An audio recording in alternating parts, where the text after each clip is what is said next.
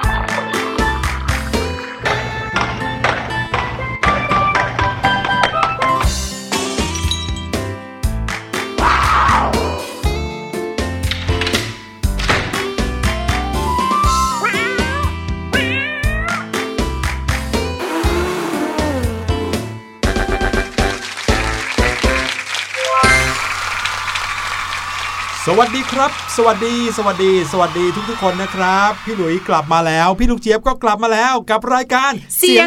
ครับ ใช่แล้วค่ะ เป็นยังไงกันบ้างการบ้านเยอะกันหรือเปล่านะคะ หลายๆ โรงเรียนตอนนี้นะคะ น่าจะอยู่ในช่วงของการเริ่มเทอมใหม่แล้วนะคะน้องๆหลายๆ คนก็คงจะคุ้นชินกับการบ้านที่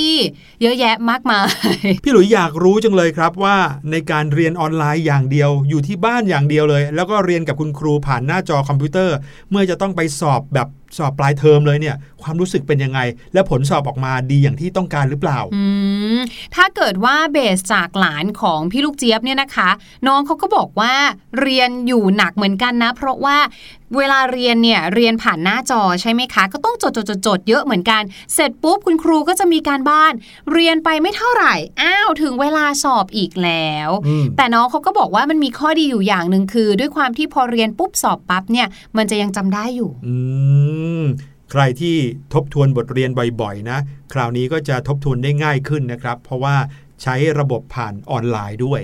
ยังไงก็ตามแต่ขอให้ทุกๆ คนยังคงมีความสุขสนุกสนานกับการเรียนนะครับ ถึงแม้ว่าเราจะต้อง ปรับตัวมาเรียนออนไลน์กันแบบนี้ ไม่ใช่แค่เด็กๆ เท่านั้นครับ ผู้ใหญ่ส่วนมากนะครับ ก็คงต้องปรับการทำงานมาทำกันแบบออนไลน์ หลายๆ บ้านคุณพ่อคุณแม่ work from home ได้เจอหน้ากันบ่อยขึ้น อยู่ด้วยกันนานขึ้น แต่ว่าแต่ละคนอาจจะอยู่หน้าจอตัวเอง ใช่ พี่ลูกเจี๊ยบว่าอาจจะเป็นการเหมือนว่าแยกย้ายกันไปคนละห้องครับพอถึงเวลากลางวัน อันนี้เป็นเรื่องดีก็คือว่าพอตอนกลางวันปุ๊บได้มากินข้าวร่วมกันอืมเช้ากลางวันเย็นเลย ใช่ครับ เอาล่ะเราสามารถที่จะเห็นข้อดีในสิ่งต่างๆ ได้นะครับ ถึงแม้ว่าจะเป็นความเปลี่ยนแปลงที่เราจะต้องปรับตัวก็ตามครับ เป็นกำลังใจให้กับทุกครอบครัวเลยนะครับ วันนี้รายการเสียงสนุกของเรามาพร้อมกันกับเรื่องราวที่จะพาน้องๆ ท่องไปรอบโลกเลยครับ น้องๆอาจจะต้องจัดกระเป๋ากันเยอะหน่อยครับ เพราะว่าพาไปทั่วทุกทวีปเลย แต่ว่าก่อนหน้านั้นก็จะต้องพาน้องๆ ไปฟังเสียงปริศนากันก่อนครับ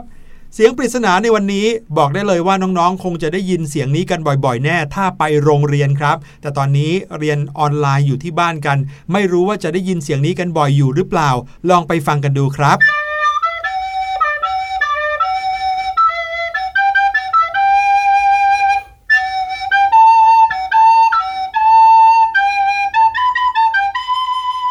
เสียงที่ได้ยินเมื่อกี้นี้นะครับ บอกใบว่าเป็นเสียงของเครื่องดนตรีชนิดหนึ่งที่ทุกๆ คนรู้จักกันตั้งแต่ชั้นประถมศึกษาเลย เดี๋ยวเราจะกลับมาเฉลยกันแน่นอนตอนนี้เดากันไปก่อน แต่ว่าพี่ลูกเจี๊ยบครับ เก็บกระเป๋าหรือยังครับ เก็บแล้วเรียบร้อยค่ะ พร้อมกับชุดอีกเยอะแยะมากมายค่ะ ชุดนี่หมายถึงชุดที่ใส่ให้เข้ากับคนในพื้นที่นั้นด้วยหรือเปล่าครับ ใช่แล้วค่ะ เพราะว่าวันนี้นะคะเราเนี่ยจะพาน้องๆค่ะ ไปรู้จักกับเพื่อนร่วมโลกของเราอื้อหือปกติแล้วเนี่ยนะคะ ถ้าเราพูดถึงประเทศบนโลกใบนี้ที่เราคุ้นหูกันแหละ ก็อาจจะมีสหรัฐอเมริกา อังกฤษออสเตรเลีย ญี่ปุ่น ประเทศจีน โอ้โห แล้วก็ยังอีกหลายสิบประเทศเลย ใช่ แต่ว่าประเทศพวกนี้คือเนี่ยมันเป็นชื่อแบบนี้เลยคือเป็นประเทศ แล้วก็ใหญ่สามารถเห็นได้ชัดเจนบนแผนที่โลกครับแต่จริง ๆ แล้วค่ะประชากรบนโลกของเราใบนี้ไม่ได้มีแค่นี้นะอืมก็จะมีกลุ่มคนค่ะ ที่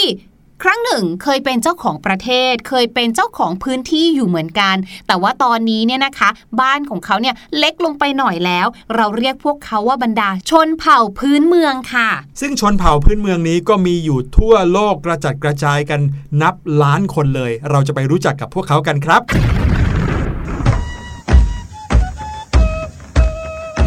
น้องๆค่ะ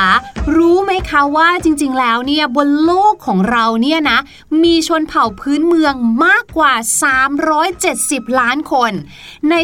370 ล้านคนเนี่ยนะคะ ก็กระจายอยู่ทั่วโลกเลยค่ะกระจายอยู่มากกว่า 90 ประเทศอีก ในประเทศไทยของเราก็มีเหมือนกันนะ รวมๆกันแล้วเนี่ยชนเผ่าพื้นเมืองเนี่ยมีมากกว่า 5,000 เผ่าอีกหโอ้นอกจากจำนวนเผ่าที่มากขนาดนี้แล้วนะครับ พวกเขายังเป็นเจ้าของภาษาพื้นเมืองที่ใช้กันโดยทั่วไปมากกว่า 4,000 ภาษานะ และชนเผ่าพื้นเมืองก็มีถึง 5%ของประชากรโลกครับ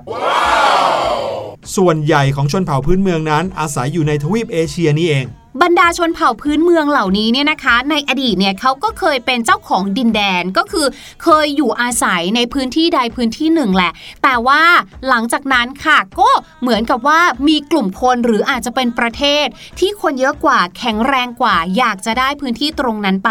เขาก็เลยมาทำการยึดครองบรรดาชนเผ่าเหล่านั้นนะคะ หรือว่าชนพื้นเมืองเหล่านั้นเนี่ยก็อาจจะต้องขยบตัวไปอยู่ในพื้นที่อื่น หรือพื้นที่ข้างๆแล้วก็อยู่อาศัยอยู่ตรงนั้นอีกต่อไป เรียกว่าเป็นการอยู่อาศัยมาหลายชั่วอายุคนเลยแหละ บางทีก็นับร้อยนับพันปีด้วยครับวันนี้ก็เลยจะพาน้องๆ มารู้จักกับชนเผ่าพื้นเมืองกันนะครับว่ามีเผ่าไหนบ้างอยู่ในประเทศอะไรกันบ้าง เริ่มต้นกันที่ชนเผ่าพื้นเมืองชนเผ่านี้ครับ ชื่อว่าเผ่ามาไซครับ ชนพื้นเมืองเผ่ามาไซนี้ อาศัยอยู่ในประเทศเคนยาหรือว่าประเทศแทนซาเนียครับ มีอารยธรรม มีศาสนา และก็มีภาษาเป็นของตัวเองด้วยครับ ชนเผ่ามาไซเนี่ยนะครับ ถ้าเกิดว่านึกภาพพวกเขาก็จะต้องนึกถึงคนที่แต่งตัวด้วยสีสันสดใสนะครับ การแต่งกายของชนเผ่ามาไซเนี่ยจะเป็นเอกลักษณ์มาก ๆ เลย ในสมัยก่อนพวกเขาก็จะนิยมห่มร่างกายของตัวเองด้วยหนังสัตว์ที่เรียกว่าชูก้าครับ ชูการ์ที่ภาษาอังกฤษแปลว่าน้ำตาลเนี่ยนะครับแต่ว่าเป็นชื่อของหนังสัตว์ที่เอามาห่มร่างกาย ปัจจุบันนะครับเขาก็ไม่ใช้หนังสัตว์แล้วแต่ว่าเปลี่ยนมาใช้ผ้าฝ้าย สีสดใสครับ ไม่ว่าจะเป็นสีแดง สีน้ำเงิน สีม่วง บางคนก็นิยมเป็นลายตารางนะครับ จะว่าไปก็คล้ายๆ กับผ้าเขาวม้าบ้านเราเลยครับ นอกจากเรื่องของเครื่องแต่งกายแล้ว ชาวมาไซยังนิยมการเจาะบางส่วนของร่างกาย เพื่อที่จะติดเครื่องประดับประจำตัวด้วยครับ อย่างเช่น หู จมูก หรือว่าหางคิ้วครับ เอกลักษณ์ของวัฒนธรรมที่อยู่อาศัยของชาวมาไซก็นิยมสร้างบ้านจากวัสดุธรรมชาติครับ ไม่ว่าจะเป็นฟาง หิน ดิน มูลสัตว์ หรือแม้กระทั่งปัสสาวะของมนุษย์ครับ ก็เอาไปใช้หมักดินแล้วก็เอามาสร้างเป็นบ้านดิน แน่นอนนะครับว่าชาวเผ่ามาไซเขาจะดำรงชีวิตอยู่ได้ก็ด้วยการล่าสัตว์ หรือการเลี้ยงสัตว์ต่างๆ เอาไว้บริโภคแล้วก็เอาไว้แลกเปลี่ยนกันด้วย นักท่องเที่ยวที่เดินทางไปที่เคนยาหรือว่าแทนซาเนียนะครับ ก็มักที่จะไปเห็นชนเผ่ามาไซด้วยตาตัวเอง เพื่อที่จะได้ไปเรียนรู้วัฒนธรรมของชนเผ่าพื้นเมือง ที่เคยอยู่ในบริเวณนั้นมาตั้งแต่ดึกดำบรรพ์ครับ ไปทางเขตหนาวกันบ้างดีกว่า หนาวที่ว่าเนี่ยหนาวจริง ๆนะคะ เป็นน้ำแข็งเลย เพราะพี่ลูกเจี๊ยบจะพาน้องๆ ไปรู้จักจับมือกัน กับชนพื้นเมืองอินูอิตค่ะฟังดูชื่อยากใช่ไหมอะงั้นเปลี่ยนใหม่เปลี่ยนใหม่ จะพาทุกคนไปจับมือกับชาว เอสกิโมอืมเป็นยังไงอ๋อเลยใช่ไหมแต่ว่าอยากจะบอกแบบนี้นะคะว่า แม้ว่าเราจะคุ้นเคยกับชื่อเอสกิโมเนี่ยแต่อย่าไปเรียกพวกเขาว่าชาวเอสกิโมเลยนะ เพราะว่าความหมายของคำว่าเอสกิโมเนี่ยน่ากลัวแฮะมันแปลว่า คนที่กินเนื้อดิบค่ะอ๋อเห็นไหมรอเป็นใครก็คงไม่อยากโดนเรียกชื่อนี้หรอกค่ะ เพราะฉะนั้นเรามาทำความคุ้นเคยกับชนพื้นเมืองอินูอิตกันดีกว่าค่ะ ชาวอินูอิตเนี่ยนะคะมีสิ่งก่อสร้างหนึ่งที่เราเนี่ยคุ้นเคยกันตามการ์ตูนเป็นอย่างดีเลย นั่นก็คือบ้านของเขาที่เรียกว่าอิกลู คุ้นๆไหมคะ เป็นโดมกลมๆแล้วก็มีปากทางเข้าโค้งๆใช่ไหมแถมบางทีนะ ยังแอบมีเพนกวิินแถมมาอีกด้วยค่ะในการ์ตูนนะ เนี่ยแหละค่ะคือบ้านของเขา แต่ว่าทุกวันนี้เนี่ยนะคะ ชาวอินูอิตเนี่ยเขาก็เปลี่ยนแล้วนะ เปลี่ยนวิธีการสร้างบ้านของเขา บ้านของเขาเนี่ยก็เหมือนกับบ้านที่เราเห็นกันอยู่ทุกวันนี้แหละค่ะ เป็นบ้านที่มีหลังคาสร้างด้วยไม้เป็นสามเหลี่ยมแบบนั้นแหละค่ะคแถมยังสีสวยอีกด้วย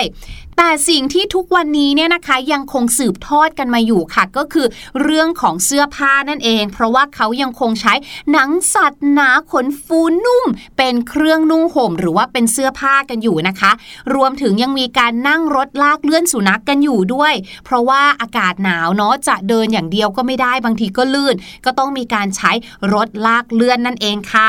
ส่วนอาชีพของเขาค่ะ ด้วยความที่อยู่ตรงนั้นเนี่ยมันก็เป็นน้ำแข็งกันหมดเลยใช่ไหมอย่างเมื่อก่อนเนี่ยนะคะ อาชีพหลักของเขาเนี่ยก็คือ การหาปลาหรือว่าการทำประมงนั่นแหละค่ะ รวมไปถึงการล่าสัตว์ด้วย ในทุกวันนี้นะคะก็ยังคงมีอยู่บ้าง แล้วก็มีอาชีพใหม่เกิดขึ้นมาก็คือ การเป็นไกด์ในพื้นที่ตัวเองนั่นแหละค่ะ เพราะว่าคนเริ่มชอบมาเที่ยวกันบ้างแล้วนะคะ ในแถบของกรีนแลนด์เอ่ยหรือว่าในแถบของแคนาดาแอลาสกาค่ะ เริ่มมีการท่องเที่ยวแล้ว ชนพื้นเมืองเนี่ยนะคะเขาก็เริ่มผันตัวเอง พาท่องเที่ยวในพื้นที่ของตัวเองก็เป็นการหารายได้แบบหนึ่งด้วยโอ้โหฟังเรื่องราวของชาวอินูอิตหรือว่าชาวเอสกิโมแล้วเนี่ยรู้สึกหนาวตามไปเลยละครับ ก็เลยต้องพาน้องๆข้ามมาฝั่งทะเลทรายกันบ้างครับ เราจะมารู้จักกับชนเผ่าพื้นเมืองที่ชื่อว่าเบดูอินครับชาวเบดูอินนั้นอยู่ที่ตะวันออกกลาง หรือว่าแถบแอฟริกาตอนบนครับ พวกเขาเนี่ยใช้ชีวิตที่เรียกว่านอนกลางดินกินกลางทรายกันอย่างจริงจังเลยนะครับ เป็นภาพที่แบบไม่ได้พูดเปรียบเทียบนะ แต่ใช้ชีวิตแบบนั้นจริง ๆ ครับเขาจะกระจัดกระจายอยู่ตามแถบทะเลทรายทางตะวันออกกลาง แล้วก็แอฟริกาตอนบน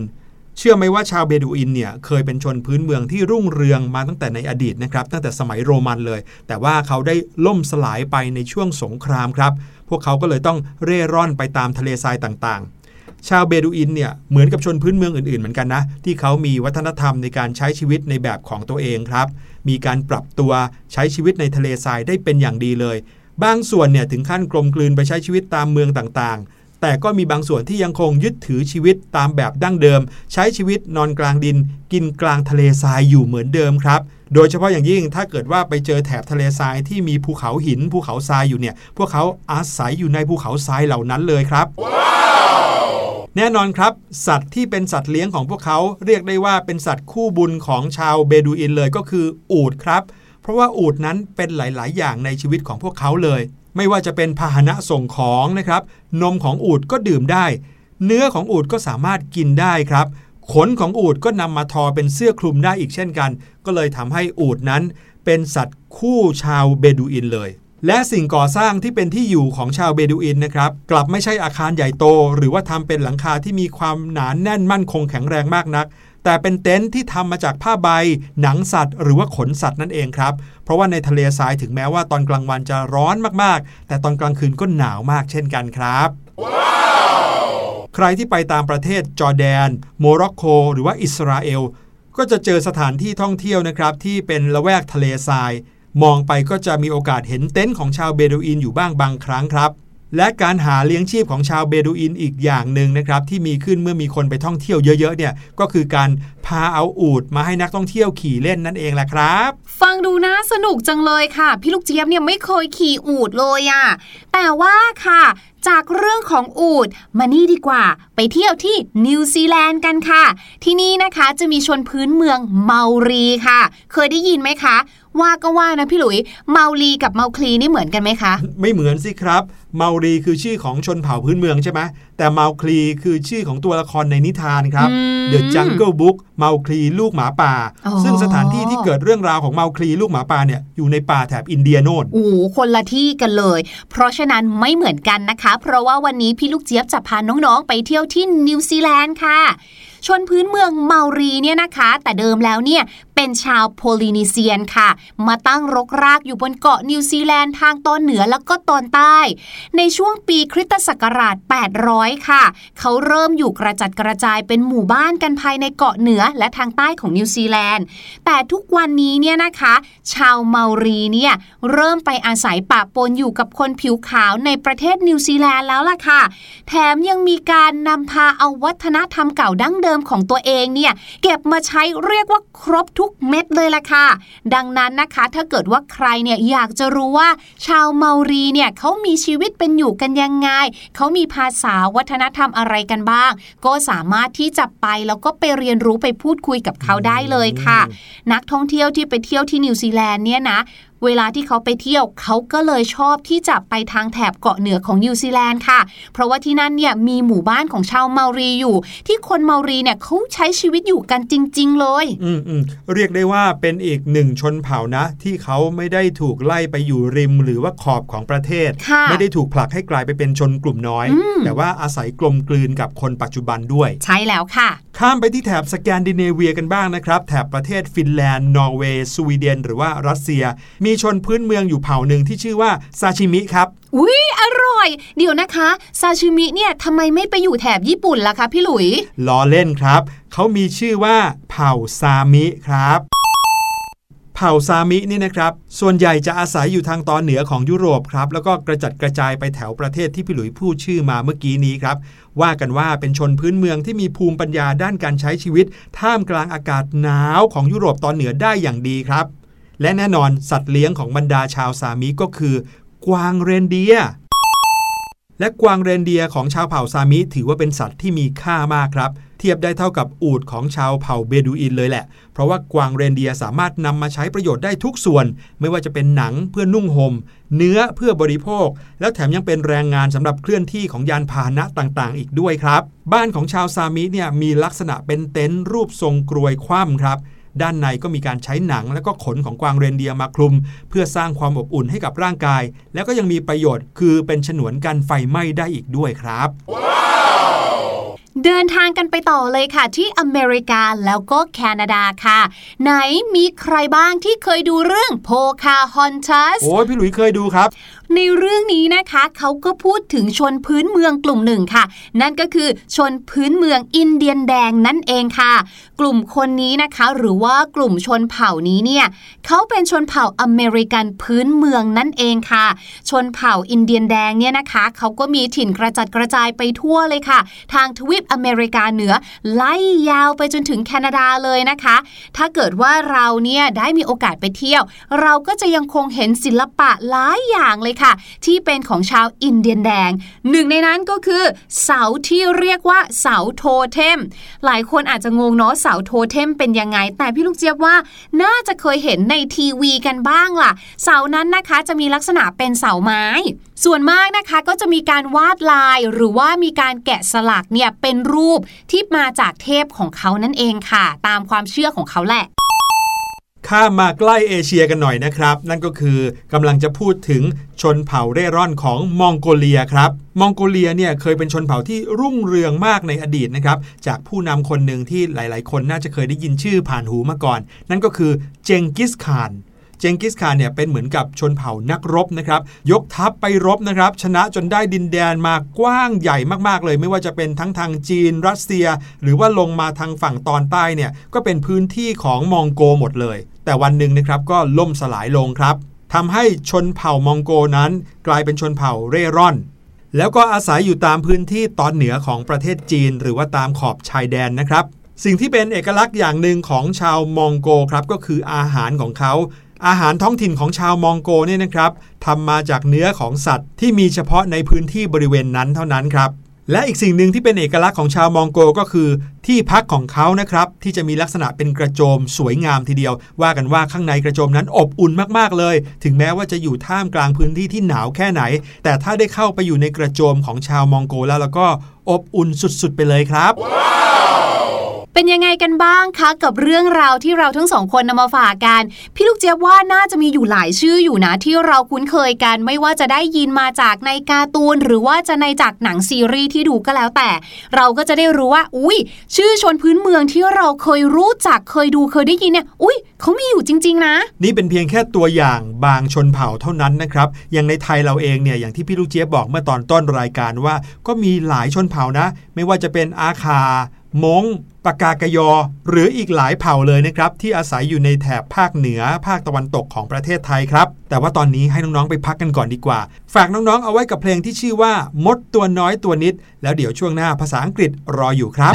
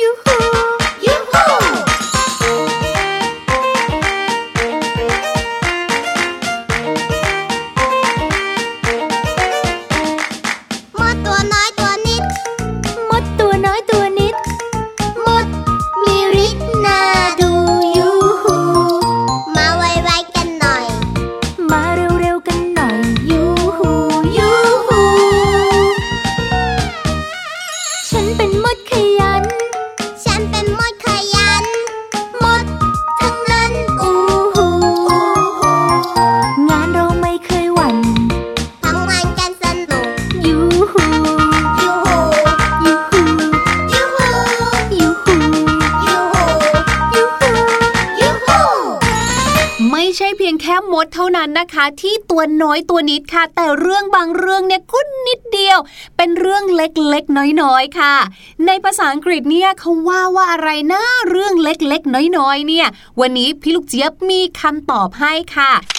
เมื่อไหร่ก็ตามนะคะที่เราอยากจะบอกใครว่า โอ้ยไม่เป็นไรหรอกเรื่องแค่นี้เอง มันเป็นเรื่องเล็กๆ น้อยๆ เท่านั้นเอง เราสามารถที่จะบอกเป็นภาษาอังกฤษนะคะว่า not at all not at all ก็คือไม่เป็นไรไม่เป็นปัญหาเลยมันเป็นเรื่องนิดเดียวเอง หรือนะคะ don't mention it don't mention it ก็คือไม่ต้องขอบคุณหรอก ไม่ต้องไปเอ่ยถึงมันไม่ต้องพูดถึงหรอก มันเรื่องเล็กน้อยแค่นี้เองค่ะ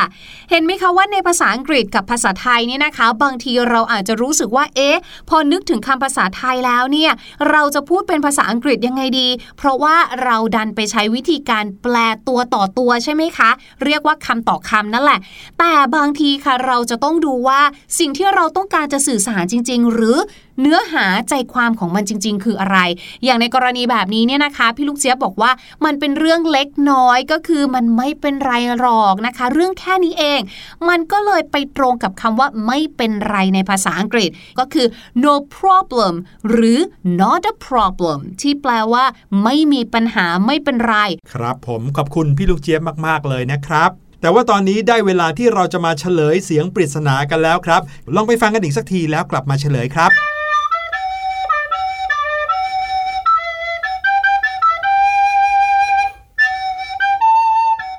เสียงนี้คือเสียงของเครื่องดนตรีที่เรียกว่าคลุย Recorder ครับ หลายคนอาจจะติดเรียกเขาว่าคลุยเฉยๆนะครับ แต่ว่านี่คือคลุย Recorder นะครับ วันนี้รายการเสียงสนุกหมดเวลาแล้วครับ พบกันใหม่ EP หน้านะครับ จะมีทั้งเสียงปริศนา แล้วก็เรื่องราวสนุกๆมาฝากน้องๆอีกเช่นเคย วันนี้ลาไปแล้ว สวัสดีครับ สวัสดีค่ะสบัดจินตนาการ สนุกกับเสียง เสริมสร้างความรู้ในรายการเสียงสนุก